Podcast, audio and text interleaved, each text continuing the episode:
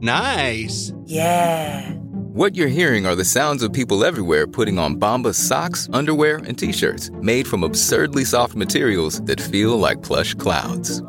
Yeah, that plush. And the best part? For every item you purchase, Bombas donates another to someone facing homelessness. Bombas. Big comfort for everyone. Go to bombas.com slash Wondery and use code Wondery for 20% off your first purchase. That's bombas.com slash Wondery. Code Wondery. This podcast is supported by FedEx. FedEx offers fast delivery, more visibility, simple returns, and weekend home delivery to 98% of the U.S. population on Saturday and 50% on Sunday. With FedEx, you get picture proof of delivery, ensuring you always know where your package is. Returns are simple with packageless and paperless returns. Plus, FedEx Ground is also faster to more locations than UPS Ground. See the FedEx service guide for delivery information. So, what are you waiting for? See what FedEx can do for your business. Absolutely, positively FedEx. Welcome to the Nerdist Podcast number 688. Uh, what's coming up on the Nerdist Community Corkboard? Well, I've got an app for today because I am real excited about that Jurassic World coming out. And James Miller, one of our listeners, has created an app called Pose and Draw Dinosaurs. And it is a art app designed for you to set up and learn how to draw 22 different dinosaurs. And I'm going to be honest, I have downloaded it and it's amazing. And it works in tandem with a bunch of art programs for the iPad. I'm real into doing art on the iPad so that you can lightbox things or different stuff or go the old fashioned way with doing stuff. It's uh, free, and then there's actually a $1 upgrade as the one in app purchase, and it is a real cool app. It's little kid oriented, but I'm a 28 year old man who played with it for two hours yesterday. what do you got, Katie? Uh, I just want to remind people that we have uh, Orphan Black's official podcast now on the Nerdist Podcast Network. It's called Clonecast, and it comes out every Wednesday, so it's out today. And they get a lot of cool people from the TV show, so anyone who likes the show will love it. Fantastic. I also have to congratulate Kyle for being really great the other night Thanks. It was in the fun. Nerdist stand up cluster. Kyle Clark had a killer set. Telling the He jokes. that was Everyone a good did that was a great. good lineup. That was Yeah, really fun. Good, good group of folks on there. Um, I think the way we're gonna, eh, I'm probably gonna cut me out as much as possible, just so that it's so that the show is tighter. Two hours it's long. just the comics. so, uh, so that'll be good. We'll put, we'll put that up soon. Yeah, it's uh, it was a, it was a lot of fun. It was uh, I had posted somewhere that it was a real surreal experience because I definitely remember being just a dude who listens to the Nerdist podcast, listening at first stand up cluster and going like, "Oh my god, Jonah Ray doing stand up! This is amazing!" And to like uh, you know years later actually be on like the third one, like it's a it's a real crazy cluster of folk to have all get to be in the short list on with. So it was pretty cool. I was talking to Dan Telfer about it, and we were both like, "That's kind of weird, isn't it?" Well, you were great. So Thank you. thanks for bringing the heat, Kyle Oh, Clark, man. and everyone. Everyone had great sets. Yeah, this was a fun it was night. a quality program. I program. was very excited about it. Um, this uh, we're we're going to be doing stand up. We're doing podcasts. I believe we're about to do uh, announce a second a late show podcast uh, at San Diego Comic Con on the Saturday night, and then I'm doing Fun Comfortable stand up tour on the Friday night. So if you go to funcomfortabletour.com, then uh, you can get tickets to that, and then. Mm, I'm doing Montreal, the Just for. Montreal, and just for I think and this is gonna be your year, 42 man. in Toronto. Uh, so that's What all if you just popped on there. upon new faces just to the horror of all the other people? What is he doing here? Yeah, I'm just- That'd be so good. I don't, you know, what? I don't know if I, I don't know if I would have a good set to be honest, because it's I- I'm so used to doing long form stand up now that when I try to condense into six minutes, like it's it it, it feels weird. I'm upset because I'm starting to get that way, and uh, I have no reason to. But uh, but like I, I did uh, my first couple of like headlining spots recently, and got to doing. I'm like, oh, this is way better. This is so much better. Yeah, it's great. It's good fun. Uh, this episode of the podcast, Joseph Gordon-Levitt returns. Oh, he's the best. He was so I great. truly love that man. You know, he was on a couple years ago, and and and the, the episode particularly resonated with people because Yeah. it was a it was just a very he's a very thoughtful guy, and uh, and we talked about a lot of a lot of really I don't know like very personal stuff, and and and people really dug it, and and you know. I- I- Obviously, when someone comes back, you're like, "Well, I hope they have fun again." And it was, and this time was just as fun. He's such Number- a good dude. Yeah, he is a good dude. He's so smart too. Yeah. yeah, he's shockingly smart, and uh, I mean to the extent where you feel a little intimidated. No, yeah, I, feel oh, like, I feel like everybody heard him talk that first, and they're like, "Oh, we're all stepping up our game right now." I see. oh, I see. Oh, we have to be present. uh, he's promoting Hit Record. The new season starts June 12th on Pivot. And now here's Nerdist Podcast number 688 with Joseph Gordon Levitt. Now entering Nerdist.com.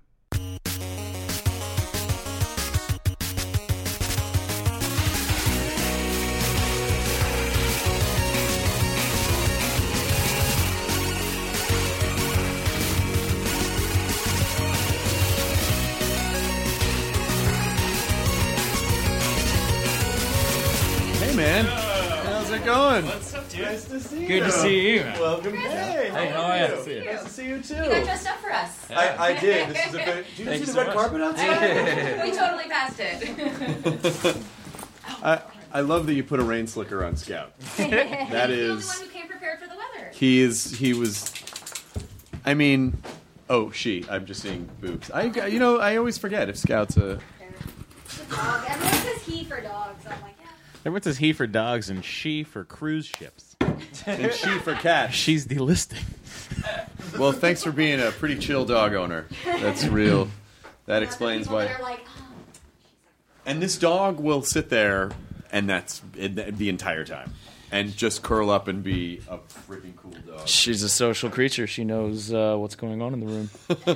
This dog has been in most of the podcasts that we've done for the last what, like year and a half or something like that. That's why the dog's so chill. It's just like, yeah, whatever. And it's like, Uh, couldn't care less. just couldn't care less anymore. In the beginning, I wanted to take pictures with everyone and get autographs, and then it, now it's Ask just, their opinion on the news. now it's like just put my rain slicker on me. I want to be over here.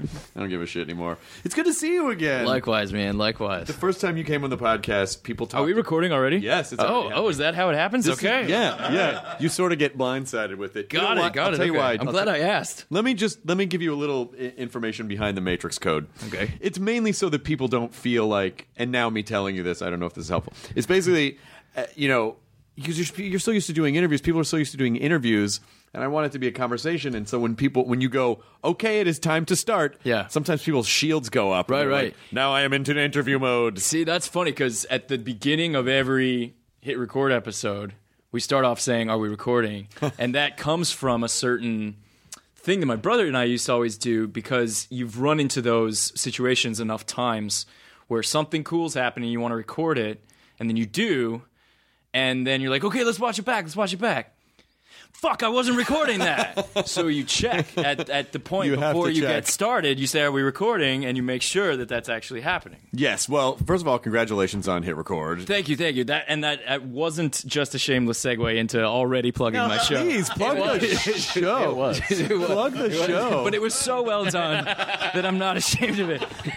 You know, it reminds me of something else I saw on Hit Record, which, Yeah, which- um, Why are we all suddenly wearing red buttons? this is crazy. What's happening? Are we recording? but uh, the, the the last time you were on the podcast was a couple of years ago, and it and and it was an episode that I, that people talked about to me for months and months Is and that months. right? Oh, cool, yes, man. because it, it took this really wonderful turn, and we talked a lot about your brother, and and and it was it, it felt it was really um, it was really nice, and and and I think. I feel the same way, by the way. And I'll say people have brought that that interview in particular up to me, probably as much as or more than any interview I've, Oh, I've wow, ever done. aw- That's that's that- really true. That's that that's really Yeah. that's really cool, and it's it's really nice to have you back. And well, now Likewise. we're going to recapture the magic. How's your brother? no, no, I wasn't there. I don't think you were there. maybe, don't- maybe that's not the right question. Actually, that was very much the right question. That was the perfect perfect question. he's now I'm now He's, remembering. uh, I'm now remembering. Matt. He's with I'm now- my dad. He's got me. so they're bowling. uh, yes. That's what thunder is. You know, this is this is Matt. This is this is Matt. hey man, that and a Red Sox show. hat. And a Red Sox. Are you not a Red Sox fan? I'm from LA, dude. Oh, okay. I can't root for any Boston teams. Okay, yeah, I understand. Matt, you know do you root for them? Really root for them? The Red Sox. Yeah. I, I literally was watching them play the Orioles before I came here. How how was that going? Uh, zero zero in the fourth. Oh, okay. You know, pitch count's a little high on uh, Rodriguez. I, but- I'm already lost, but know. I'm glad to know that it's uh, that it's a thing that's happening. Is, uh, so Dodgers are playing currently. Uh, We're, we're in Well, I think he's season. more a Lakers fan and hates the Celtics. and You have that exactly Oh, okay, right. that's what it hates. You have that 100 percent correct. else. That's right. Matt has a sports sense, Yeah. so he Yeah, can no, tell. I, I know what's happening. I hate the Lakers. what are you gonna do? now, when you like a team, what is it that you like specifically about it? Like, what what makes you go? Is it is it is it local pride or is it something about the way that they're managed? That's or- a question I ask myself all the time. You know, sports is funny because you get invested. It's different than a movie. When you when you love a team and you watch a game, you're first of all you're investing a lot of time in in watching that game, and you're just as likely to feel like shit at the end of the night Yes. as you are to feel good. Because if they lose, you're you're screwed. Your whole emotional state will be ruined for the night. Um, so why do we pick teams? I don't know. It's like a tribal thing or something. I, mean, guess. Yeah. It's geographic. Yeah, I mean, it's- it's, really just like sort of like your roots, or you know, that's your city. You choose that to be your Well, my city. mom, my mom will have specific reason. It's like I like this coach. Oh, I can give like you this- reasons why the Lakers, the 1980s Magic Johnson Lakers, are the best sports team of all time. I can give you lots I mean, of reasons for I don't know, but let's just talk about the '80s Celtics with Larry Bird, basketball Jesus. Did you hit record? Because this is there's about to get magical. This is about to get Well, magical. okay, let, us talk about it then. Because Sure. Larry Bird is more like the category of Michael Jordan, who's an awesome player Right. on his own and makes great shots and all that. But mm-hmm. Magic Johnson is someone who is able to unite a team and orchestrate teamwork in a way that is far more entertaining for me anyway as Yeah. a watcher than just an individual guy who's a great player on his own. Watching Larry Bird make everyone look like an idiot. I, I I like him trash talking. I like if you go back. There's a great uh, the three point contest at the All Star game, and I think '86 or '87. Uh, Larry Bird just runs the table on the threes, and then he just throws the last one up from the corner, doesn't even watch it, and just walks away, and then nails it. He had a wow. perfect. It was amazing. He's the he's the best. I mean, I can watch highlight reels because I'm like, oh, you know, these are these are the peak moments of the thing. Like I get to Yeah. see everyone shining. You know, the thing that they've trained their whole lives for is is connecting right here, and it's working. part of it's the I just like the pacing of sort of watching things on television. I like when the announcers don't have anything to talk about, so then they just start talking about the food that they had that day. It's like a real sort of like, all right, let's just let this happen. but also highlight rule uh, highlight reels you don't have the suspense because true. every play on a highlight reel the ball's going through the hoop Yeah. so you don't have you're not on the edge of the seat to see if it goes in or not That's true. That's true. Uh, but a lot of times, you know, I'll make my way through a video game, and then I'll go back with the cheat codes, and then and then just run through it really fast. So maybe that maybe that's, that's so cheaters like highlight reels is what you're saying I think that's what we've arrived at. No, to be fair, I did say I do, I would play through the first time. You did say that. and then I would like to run through with. Yeah. the, And with that's the cheat important codes see i've just to- never won a video game ever No? not for lack of trying that's not true i've i've, I've beaten street fighter that's Street it. Fighter. Okay. Yeah. i think we talked about street fighter last time that's really my only video game that i'm good at And it's and by the way, Street Fighter is one of those games that you can still play and it's still fun. Oh, completely. And I, I, this is probably biased, but I hold the opinion that it's still better than any of the newfangled Street Fighter descendants. any Mortal Kombat, Tekken, anything is. None of them have the finesse and the subtleties that Street Fighter has. In First my of all, I appreciate that you're already using grandpa language like newfangled. These newfangled These newfangled games. Tekken games. We used to say finish him and then we'd finish him. That's now Mortal Kombat. That's Mortal Kombat. Yeah, Mortal Kombat. I want to confuse the two. but that's Mortal Kombat's the one that I played because that's Ah. the one we had at uh, at UCLA. There was a um, there was a video, there was an arcade, Mm-hmm. and they all had the uh, winners don't use drugs uh, things on there. It's true. Yeah, but then I would lose, and I'd be like, so should I take drugs now? Like I don't know. The answer is also yes. As a personal message. I mean, I didn't win. It says winners winners don't use drugs, losers must use drugs. So I, I don't know. I was, but but Mortal Kombat was kind of my, you know, and I and I and I stand by the Mortal Kombat movie. I stand by the old Mortal Kombat. The Mortal Kombat movie is better than the Street Fighter movie. That's that's true. Oh, correct. Yeah. yeah. Are there any things from your childhood that, uh, uh, as you're older and you have more sway with things, you know, I think I gotta make that a thing. I think I gotta make a movie out of that, or I gotta go back and resurrect that. Oh well, uh, hmm. Um, I could only probably tell you about things that you know haven't moved forward, and therefore would be embarrassing for everyone involved to talk about. Uh, yeah, But you've know. tried. You've tried. There, there's- I had idea. I I had what I thought was a really cool idea for choose your own adventure. That uh, they uh, didn't take my as a movie, you choose your own adventure as a movie. yeah. Oh man, that's that sounds. But I mean, how does that even? Does the whole theater choose at one time, or do you? You know, there there was talk of that. I don't I, I don't think the technology is quite there yet mm-hmm. to do that right. I Right. think that's coming. They Okay. clap and a guy has to change a reel. Oh Yeah, fuck! I think I think eventually that I, and probably sooner than later stuff like that will happen where like a room full a cinema full of people are all using their own devices and influencing the story that you're seeing up on the big screen. Okay, when someone gives you a billion dollars for hit record, what Exactly, you got to do well, exactly. is you got to rent out the ArcLight. Mm-hmm. You shoot five different adventures. Does this exist already? What? It already exists. It would happen. It's a movie called Twixt that Francis Ford Coppola did like four or five years ago, where they four walled it at places, and he sat in the back with an editing machine.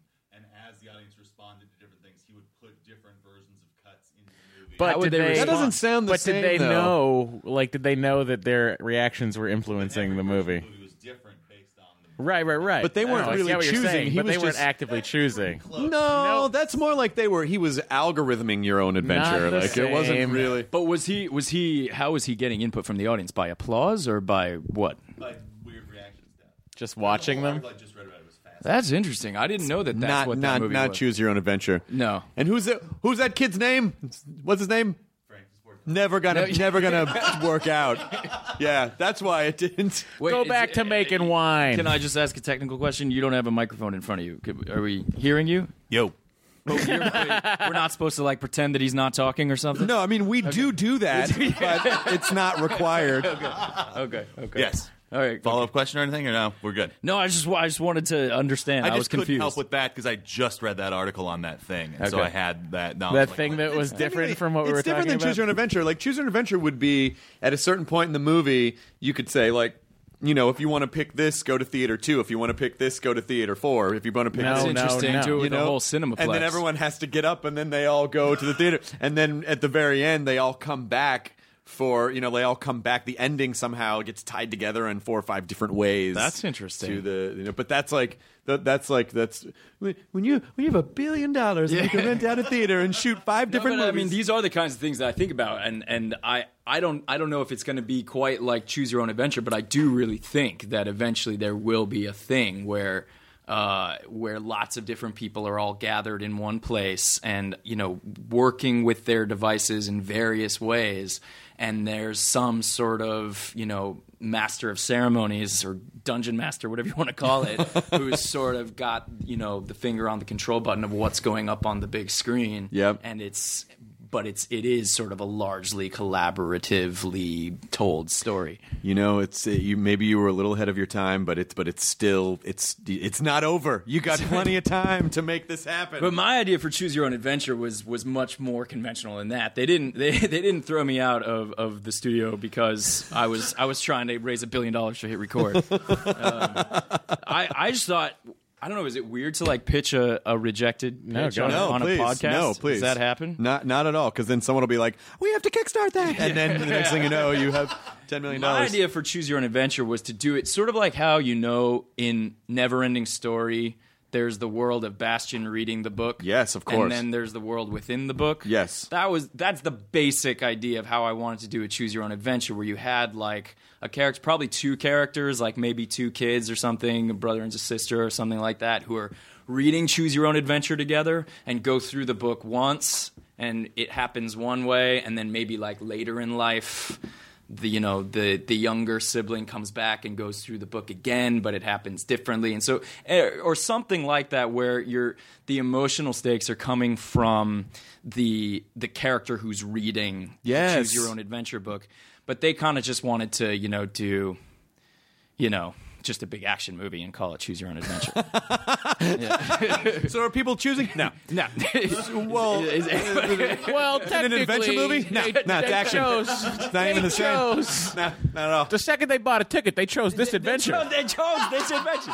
So, So, I uh, mean, you know, what's to say? You choose a lot of things in a movie. Am I going to get good and plenties? Am I going to get popcorn? Am I going to pee right now? Am I going to wait? they are choosing it. So they is drink like- too much. oh. they have to go to the bathroom. That's Joe, part of the adventure. choose your own adventure if you think about it. 50s studio head. So now. have we got a deal? Louis Mayer said to me once, "Go fuck yourself." Uh, yeah, I really feel like this, it's the kind of thing that the more, especially the more that things can be crowdfunded, and the more that you know technology essentially makes it easier for people. Ma- you know, I mean, you really could just make you could make most things right now on, on your own. And- and- I mean, I don't think it's out of the I don't think it's out of the question. You don't need the big Hollywood machine. Well, the funny thing to me is that that the the technology is actually ahead of the culture. Like that that um with the technology that we have now, we could be doing a lot more progressive things that are way, you know, kind of beyond what storytelling culture is today. And it's actually not the technology that limits us at this point. It's it's the fact that we're just not used to doing that, and we think of stories as right. A story is something where I sit on a couch and and listen, and someone tells me a story, and that someone is someone I never get to meet, and they just live on the other side of the screen, and they take my money, mm-hmm. and that's it. That's what a story is. But if we if we just kind of changed our minds about that and was like, no, a story is something where we all gather together. Some of us are in the same room, some of us aren't in the same room, whatever, and we all kind of have our, you know, our contribution to make on what this story is. Yeah. Then, and, and by the way, I think that's kind of the more natural way that stories happen. Probably if you go back thousands of years, uh, and forgive me if I said this to you before, because this is the story. This is like the thing I always bring up and I always like to think about is that if you go back thousands of years and you know you have earlier human beings gathering around a fire to tell a story or something, I doubt that there were a hundred people sitting quietly while one or five people told or acted out a story. That's not how it went. I'm sure. I'm sure someone talked for a certain amount of time until someone else or a few other people were like, no, no, no, that's not how it went. This is what happened. And then someone else is like, oh, but I heard blah, blah, blah, blah, blah, blah, blah. Right. And then, you know, you come back to the fire next week and someone tells a story and it's got a new twist. And that's, I feel like, the more natural way. Human beings tell stories in, in sort of social, uh, collaborative ways. Choose your own cave. Choose your own cave. Choose You know, your- I think this is sort of like have have you been to any of the haunted house like Sleep No More or any of the haunted house I went to Sleep No More in New York City. Yeah. Uh, that's I every time I'm there, I never have a night off. I'm only usually there working. My girlfriend's been and she loves she loves those and like escape the room type stuff. Mm-hmm, And I know they're different, but but you know that kind of immersive storytelling is really interesting too. What I, I, I thought that Sleep No More, and forgive me if I'm talking about something that only a few people in New York have, have gotten to experience, but I thought it was beautiful. The, the whole look of, I mean, what it is, just to summarize it, is it's like this fl- five floor building where they've production designed the hell out of it, and there's tons of rooms and beautiful set design. Is it a walk up? Uh, there's elevator and stairs. I'm in. Yeah, uh, and then um, and there's also these sort of performers moving about. Uh, they don't. Well, they're kind of actors, kind of dancers, performance artists or something. They don't talk so much. Um, and and so the audience, everyone ha- kind of just walks through and uh, and gets to observe and sort of go into whatever room they want and see what's happening. And they say that it's uh, a retelling of Macbeth. And my takeaway from it was, I just wish they didn't tell me it was a, a retelling of Macbeth because it's not. Like, there's no, maybe kinda, but not. Like, there's no. I couldn't find where the Macbeth story was, and I was looking. Yeah. And actually, as soon as I stopped looking, like two thirds of the way through the night, I was like, you know, maybe I should just give up on this whole Macbeth idea. I started enjoying myself a lot more. So you were just you just you allowed yourself to experience the thing.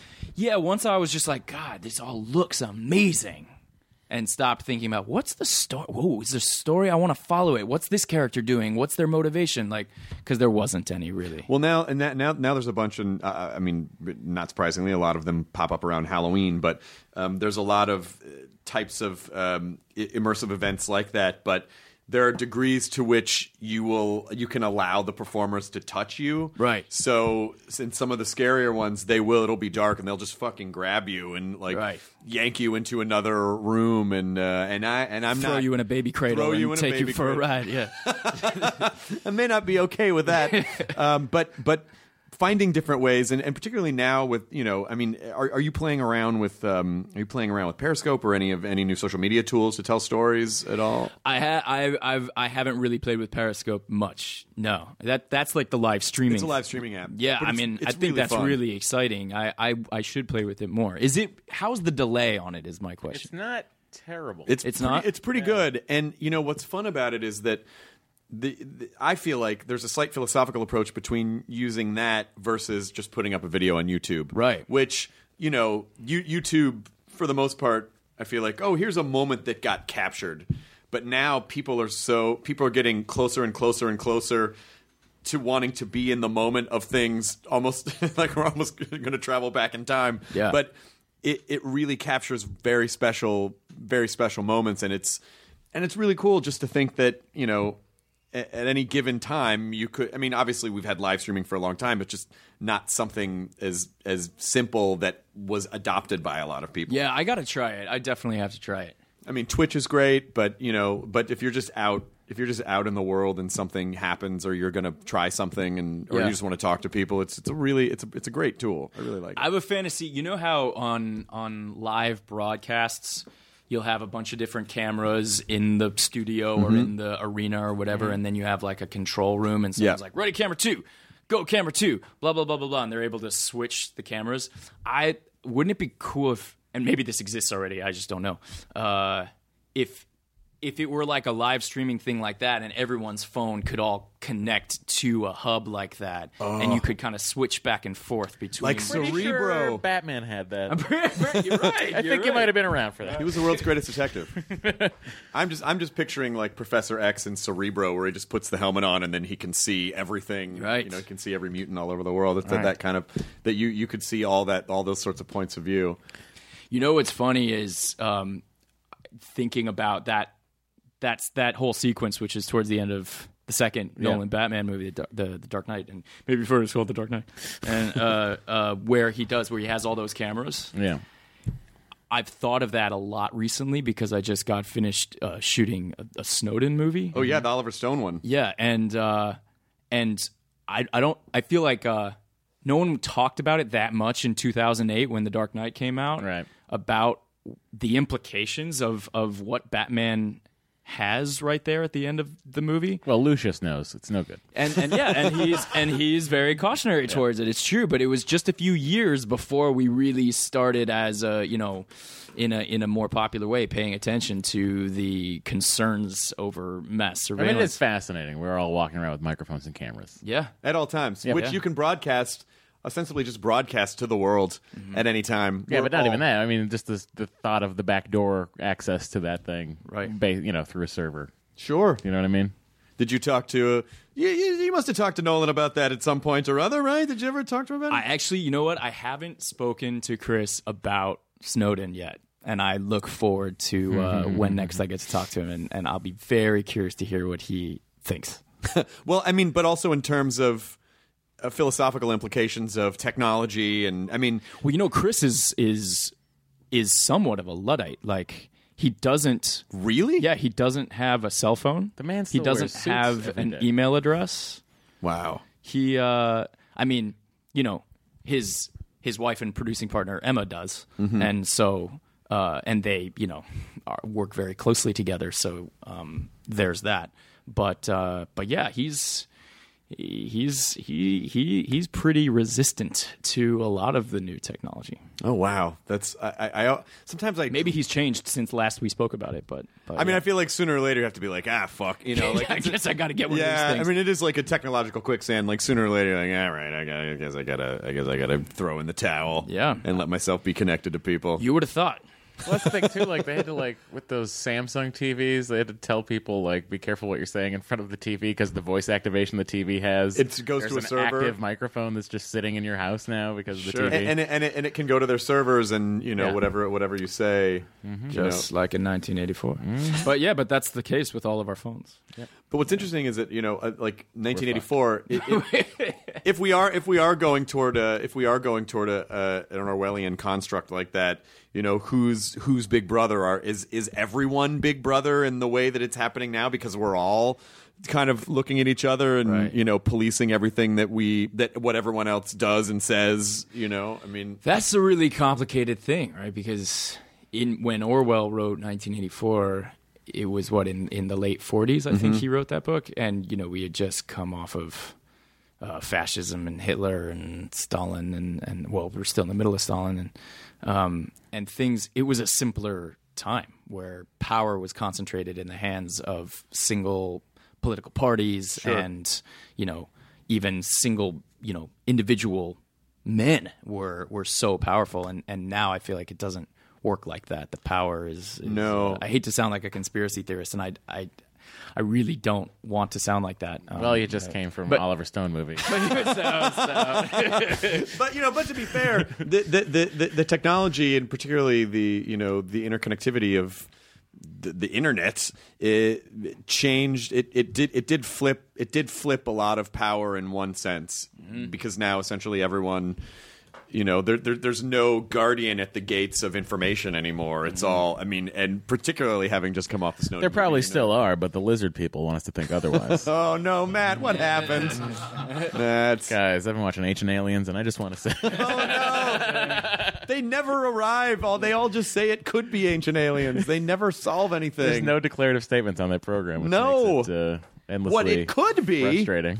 Yeah. Some ast- ancient astronaut theorists believe. Yeah, not even uh, uh, there. There are theorists about Yeah. ancient astronauts, but but having just come off a movie like that, how closely did you get to the source material, and how you know how do you how do you tackle that, particularly with Oliver Stone, who's been on the podcast and is also very. He's you once he starts talking, you kind of just go okay, you know, because there's Right. no. He's so armed with you know with he knows a lot of history He Yeah, knows a lot of does. things that Yeah. I. there- There's no point for me to go. Well, wait a minute. What about? I got nothing. Like I don't know. Right.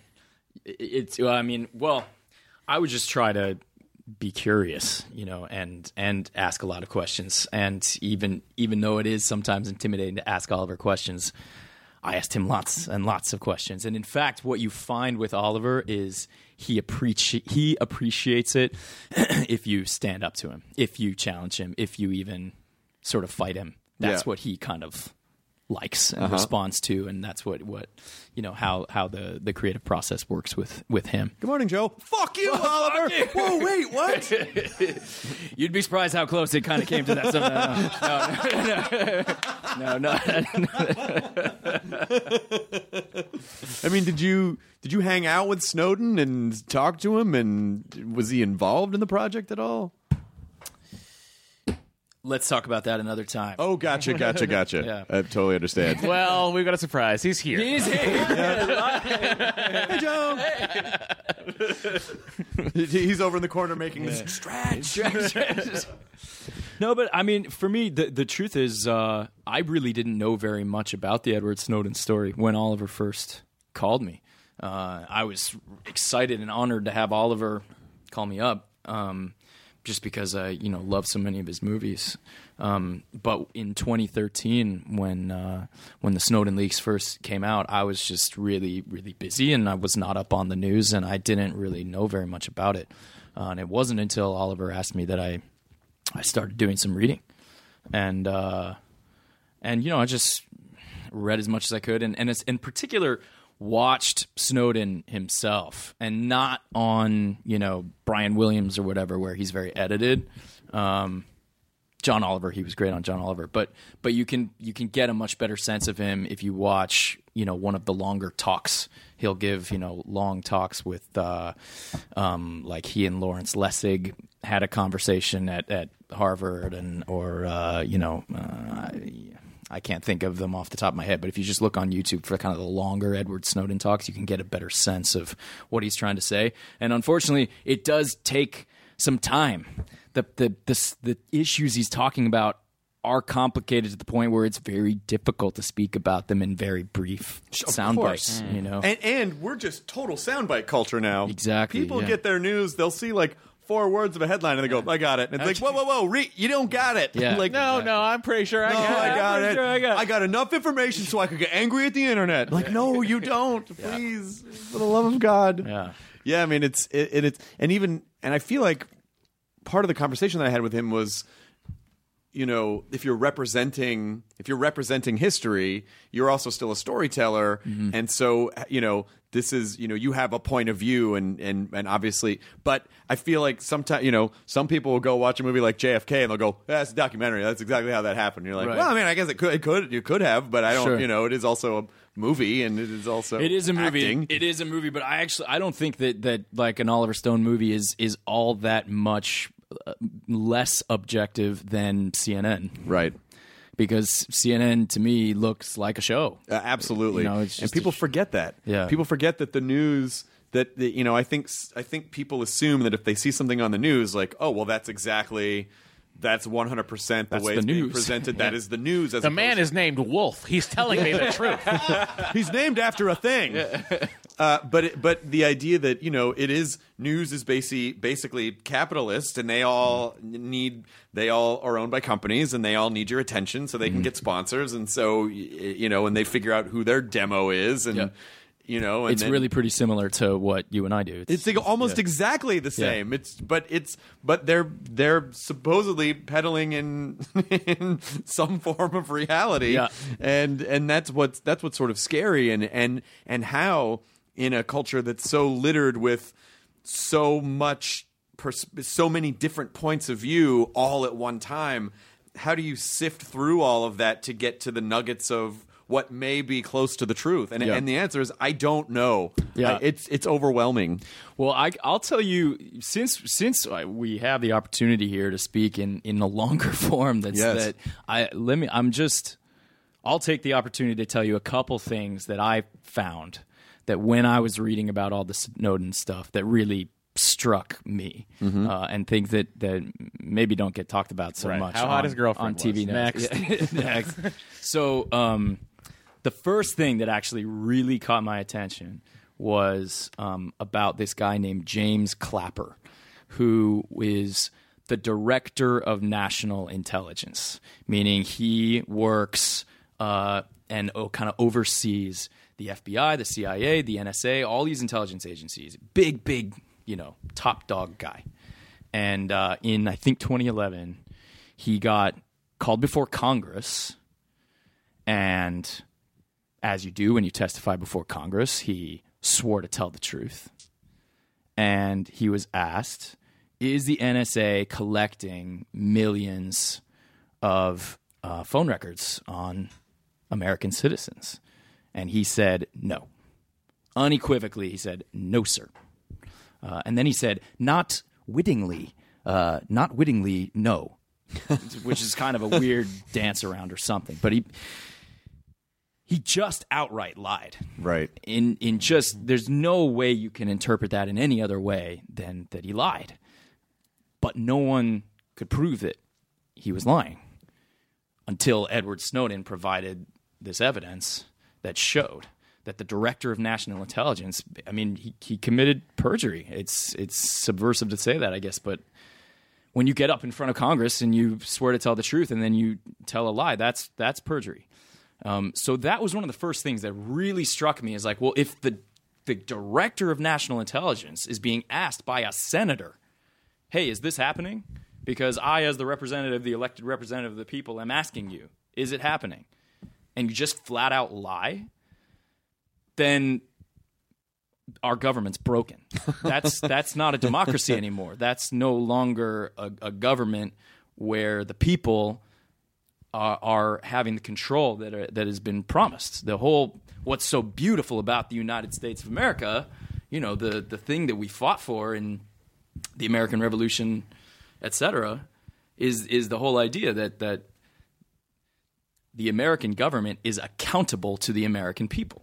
And the government's not the one in power, the people are the one in power. Right. And but when the you know some high up government official is lying to the elected representative of, of the people, uh, then that's not a democracy anymore. Right. And so so that was that was one of the things that that really struck me. It was like, well, but if that's happening, then what? How could we ever fix that? The only way that could ever really get fixed is if someone like Edward Snowden kind of broke the rules and blew the whistle. And and of course then everyone's gonna sort of come down on him and say, "Hey, traitor, you know, you weren't supposed to, you know, say these things." But it's you know, you got to look at it's Snowden's boss's boss's boss's boss's boss that's really breaking the law. Of course they're going to blame the little guy, but it's the little guy all he was doing was kind of telling. He was just telling the truth. I'm wondering because I think a lot of people probably a lot. I, I would imagine a lot of Americans are like, you know what? Just keep me safe. I don't give a shit how you do it. Mm-hmm. I'm sure there's shady shit going on in government. I just don't want to know about it as long as my family is safe. Exactly. So, and in fact, that's funny because that that's one of the other things that I found that really struck me, which was that these mass surveillance tools don't actually help prevent terrorism. There isn't evidence of them helping to prevent terrorism. And you have to understand the difference between targeted surveillance versus mass surveillance. Targeted surveillance is perfectly legal, perfectly constitutional. Someone in law enforcement, whether it's the NSA or the CIA or the FBI or police or anybody, says, "Hey, we have we have reason to believe that this guy is maybe a problem, and we're going to a court." Can prove probable cause, and then of course you can go and snoop and listen to his phone calls, read his emails, Get a or- flower van, drive put it out in front of the. Absolutely, that's all good. Um, that's targeted surveillance, and that that's how they stop terrorism, and and they successfully thwart terrorist threats that way all the time. But as far as evidence, actual examples of hey, we use these mass surveillance tools, these tools that just collect everything from everybody to stop terrorism, they can't come up with any examples. There aren't. They don't. It doesn't work. It's it's not a useful system because it's too much information. So they're not they're not actually uh, it, it's not helpful in finding terrorists. It's kind of funny that I mean I'm sure when you were young and you were like, oh, I want to be a performer, it never occurred to you like.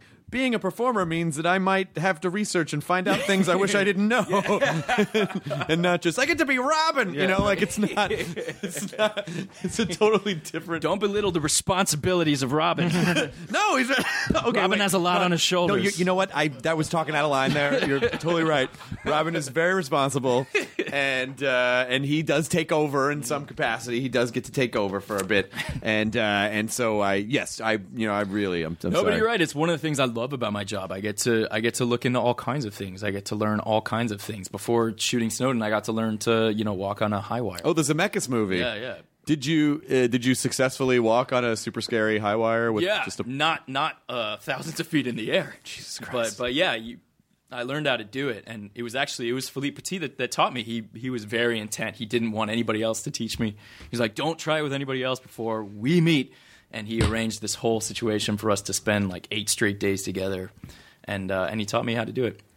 And did you have to overcome the crippling fear of uh, just being on a place where you could fall and Yeah, it's funny because it's so when I was doing it, I would always have a a safety line, right?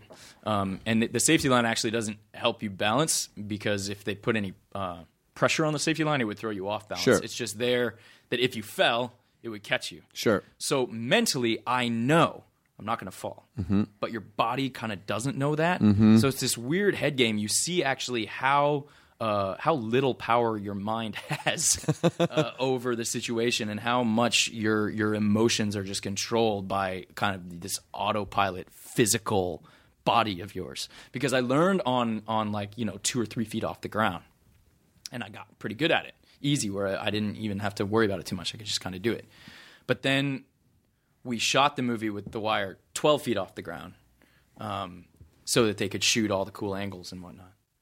And just that difference of the extra 10 feet, my body just got all jittery and tight and scared, even though I have the safety thing on. I know nothing bad can really happen doesn't matter.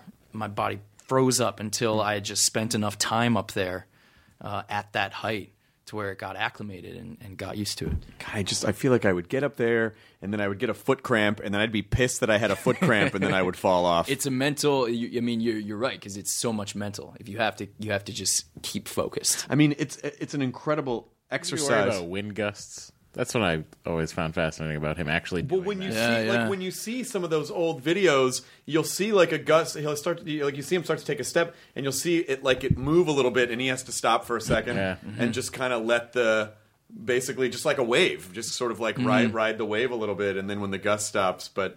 Yeah, it's uh, you've been in a tall building, and then you can hear the wind like mm-hmm. hitting the building, and uh, there's no part of me that's like, I wish I was out there.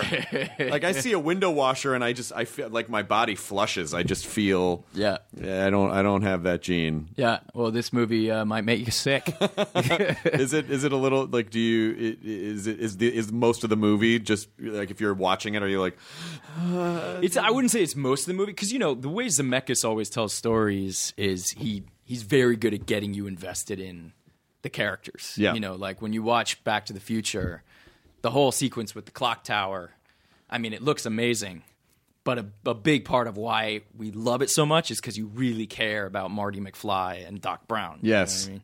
Uh, so so most of the movie isn't on the wire. It's a lot of the movie is just about this you know this guy who's on the one hand a brilliant artist and on the other hand a madman, just completely insane, and sort of the, the balance of that just in his head and and the you know the people that were uh, were around him, his friends and and you know co-conspirators who helped him do it, and just the personal relationships of uh, and and just the the balls that it takes to, to say like we're gonna do that. I know it seems impossible, but we're gonna do it. Speaking of balls, I feel like you could slip and fall and rack yourself something fierce up on a on a high wire. You could even with the safety harness. though. yeah, I mean, the safety harness isn't going to keep you from splitting yourself in half with the wire. and and the, the stunt team told me that all the time. look out for your ball. no, no, don't talk to me. What else have you been doing in the last two cou- couple years since we saw you? You did. You've done. You've done a few movies. Hit records. Been on. You're going. Is it? What season are you? It's on Pivot. it's on pivot, and the second season's the about to start. Second season starting soon. Yeah. Um, what else have I done?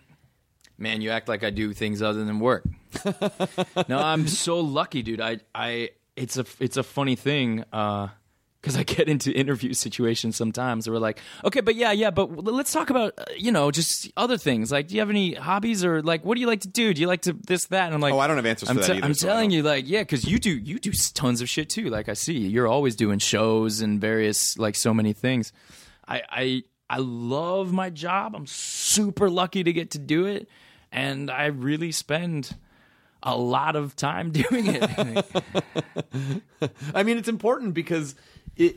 So many people don't even really know what they want to do, and so when you're lucky enough to know what you want to do, and then you're even further lucky that you're able to do that thing, it just it just feels like oh, I don't know how I better I better do this now. I don't know how long this may not be here forever. You're You know, right. like, There's that to- too. Yeah. You know, I really need to embrace this while it's a thing because who knows? Yeah, yeah, yeah. Do you, that's interesting. I, I really that really resonated with me. Do you you have that feeling where like Of course. we're like oh shit I don't know if I'll be given these opportunities of a course year from now. So. and it almost feels irresponsible to not take them Right. because i flash back to unemployed me Right. and and he's going what are you doing Yeah. i would kill to be Yeah. why don't you just and i'm like Yeah. okay i got it you know, of course i have to do this i Yeah. have to do this yeah, yeah. But and have you found uh have you found a, a way to balance it? Have you found a way to Yes, I have a phenomenal girlfriend. Uh-huh. I have a wonderful girlfriend who's taught me the value of you know spending time together and and going away and taking little you know moments and just spending time with her. It's a, it really made all the difference. If it was just me, I would be completely running myself into the ground. Right, right. completely. And That I'm still sense, on the edge of doing that, but but I still, you know, I still have reserved a side of me that is just for just for that and it's really it's really nice How do you feel? I'm curious. Then, how do you do you uh, do you talk about your relationship with your girlfriend in public, in press, Sure. and stuff like that? i mean no yeah i mean she's she's uh, a somewhat public figure, so I get asked about her. Ah, And- okay. And so she, and, so yeah, and, I- and I don't. I've, I've actually even started talking about the relationship in stand up. So, and she's totally fine with it. I didn't Uh-huh. just, I didn't just do it and be like, you knew what you signed up for.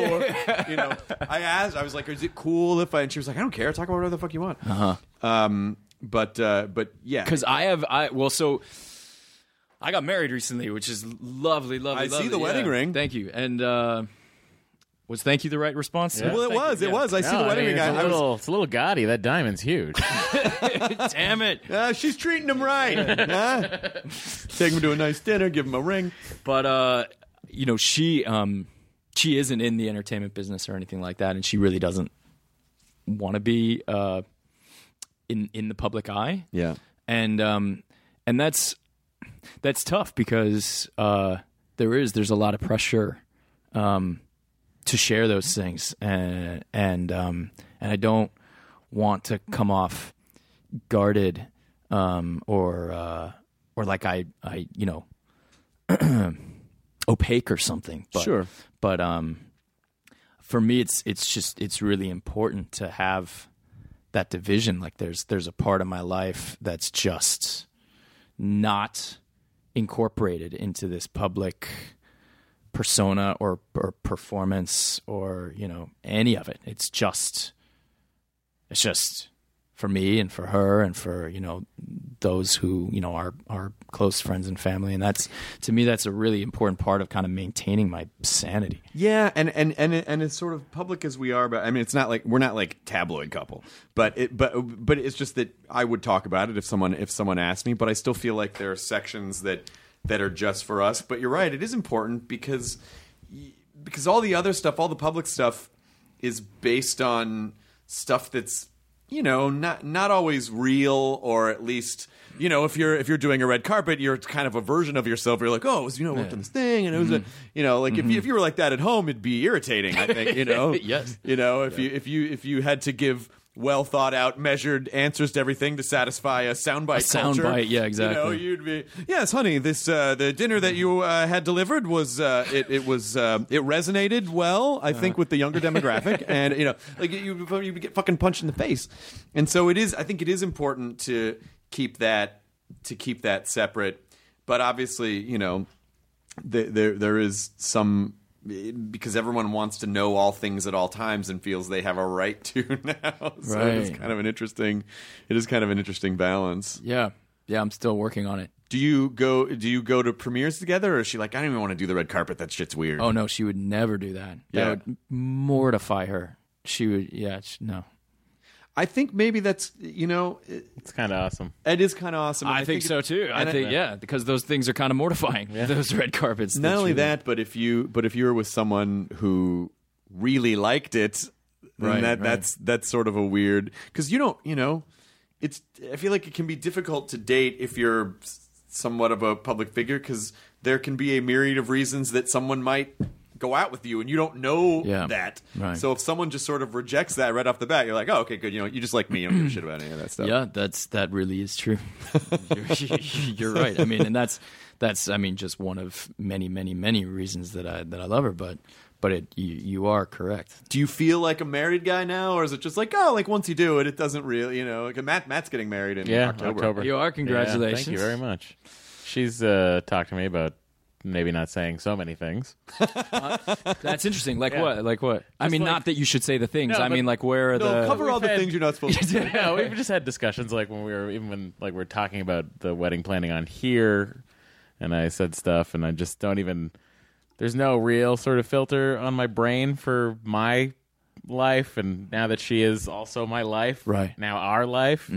But I have learned uh, nicely through her that maybe there should be a filter when uh, discussing our sort of our lives and, and, and our plans, and so it's just it it's it's been a thing I've had to curb. I would never e- even, and I would never even have to have someone ask me this, but the stuff that I talk about her on stage is stuff that's sort of it's publicly known. I, I would never be like, hey, this one in the old Sackaroo sure loves the blah, blah, blah. like. Chris, I I've- don't think anyone thought you were saying this one in the old Sackaroo. Well, first of all, I've never been I've never been that kind of a guy. Like not even not even off the record am I the type of person that is. I'm just not that way. Right. I don't know. I it's kind of was raised by my mom mostly, and I'm just I'm just not. I feel weird even just talk. If I if I get around groups of guys and they're like.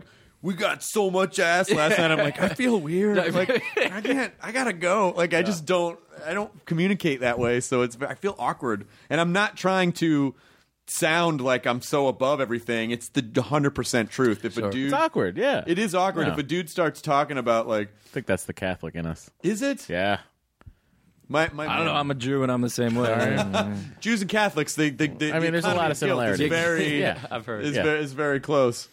But uh, yeah, no, my, my my my manager and I have a, a long running joke about it because he used to work with some guys, and he was they were out to dinner one night, and one of them was like.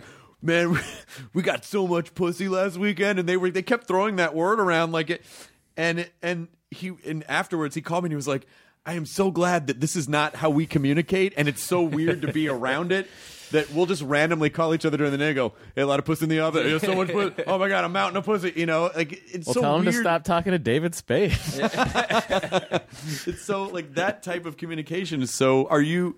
Do you consider yourself like a dude's dude, or are you like? Are you more? Uh, or do do you kind of break what the the stereotype the stereotype? I mean, I, I always I always found the same thing that it's funny how I think some some guys it seems, uh, and actually this isn't just guys. I think I think uh, both males and females do this. Sure.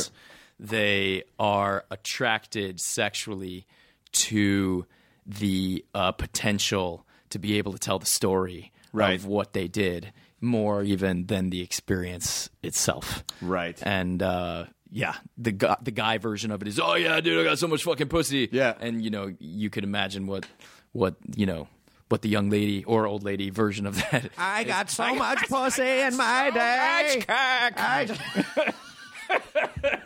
I was I was like a Hoover during the time of Hoover. and just for a second, I, I felt a drop in my pussy. She's probably dry, you know. Oh, Matt, so Matt, I was thinking step real. that Why uh, is the old lady got to be dry? Yeah, Why? seriously. Why? Are you ageist? menopause. Uh, I can tell you about ageist? menopause. I've been doing a lot of reading for my Ed Snowden movie about menopause. But you know, this is here's another question that's related to that though that I think about a lot. Like with with artists that you love or or any public anybody, how much do you look into their private life outside of their work? Like, you know, uh, there's lots of examples of like Miles Davis apparently didn't have a great uh, private life, but he had an Apparently was- excellent heroin dealer. Or you know, there's you Oh know, yeah, they or could- you know, or like Peter Sellers, or like I didn't know that one, but yeah, well, Peter, exactly. you know, it- it- Peter Sellers is portrayed as as having been kind of a monstrous individual to his family, and so and and it does, you know, Does that impact you when you watch a Peter Sellers movie? it's hard not to think about it. Uh-huh. I mean, it's hard not to think. I mean, on the one hand, you can appreciate. You, you know, I'll tell you what. You can. I I feel like on one hand, part of your brain can appreciate the technical aspects of it. This the sort of spiritual aspects are like, eh, but you know, Mm-hmm. if if having that much genius meant that he had that he was that horrible to people, I have a problem with that, and certainly. Uh, and and certainly in the case of someone like Cosby, completely ruined. Can't can't can't get into it anymore. Can't watch him anymore. Can't like all those charming family story. Like it's all. It, it, I just can't. I can't anymore. So that was a case where it was completely, completely ruined for me. But, um, but I think it also depends on, you know, what the stories were, how how much, like where the rumors might be, and the you know, I like to give people the benefit of the doubt. But if it seems like something was either proven or there was an alarming amount of evidence to suggest, then of course it's hard to it's hard to separate. Yeah. But um, I think ultimately, you know, the, it, th there is an example to be learned from it, which is, you know, handle your shit well and try to be a good person, Sure, and don't sure, and sure. don't, you know, because because our business does attract broken people, and then it breaks them further.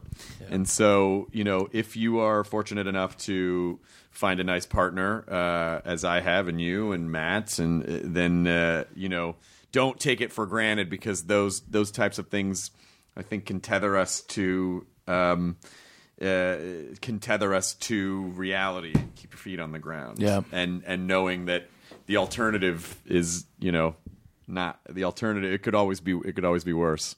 So I think I, I think about that stuff and I just go. I'm just glad that. I'm glad that I don't have like a monstrous demon that I have to battle with every single day.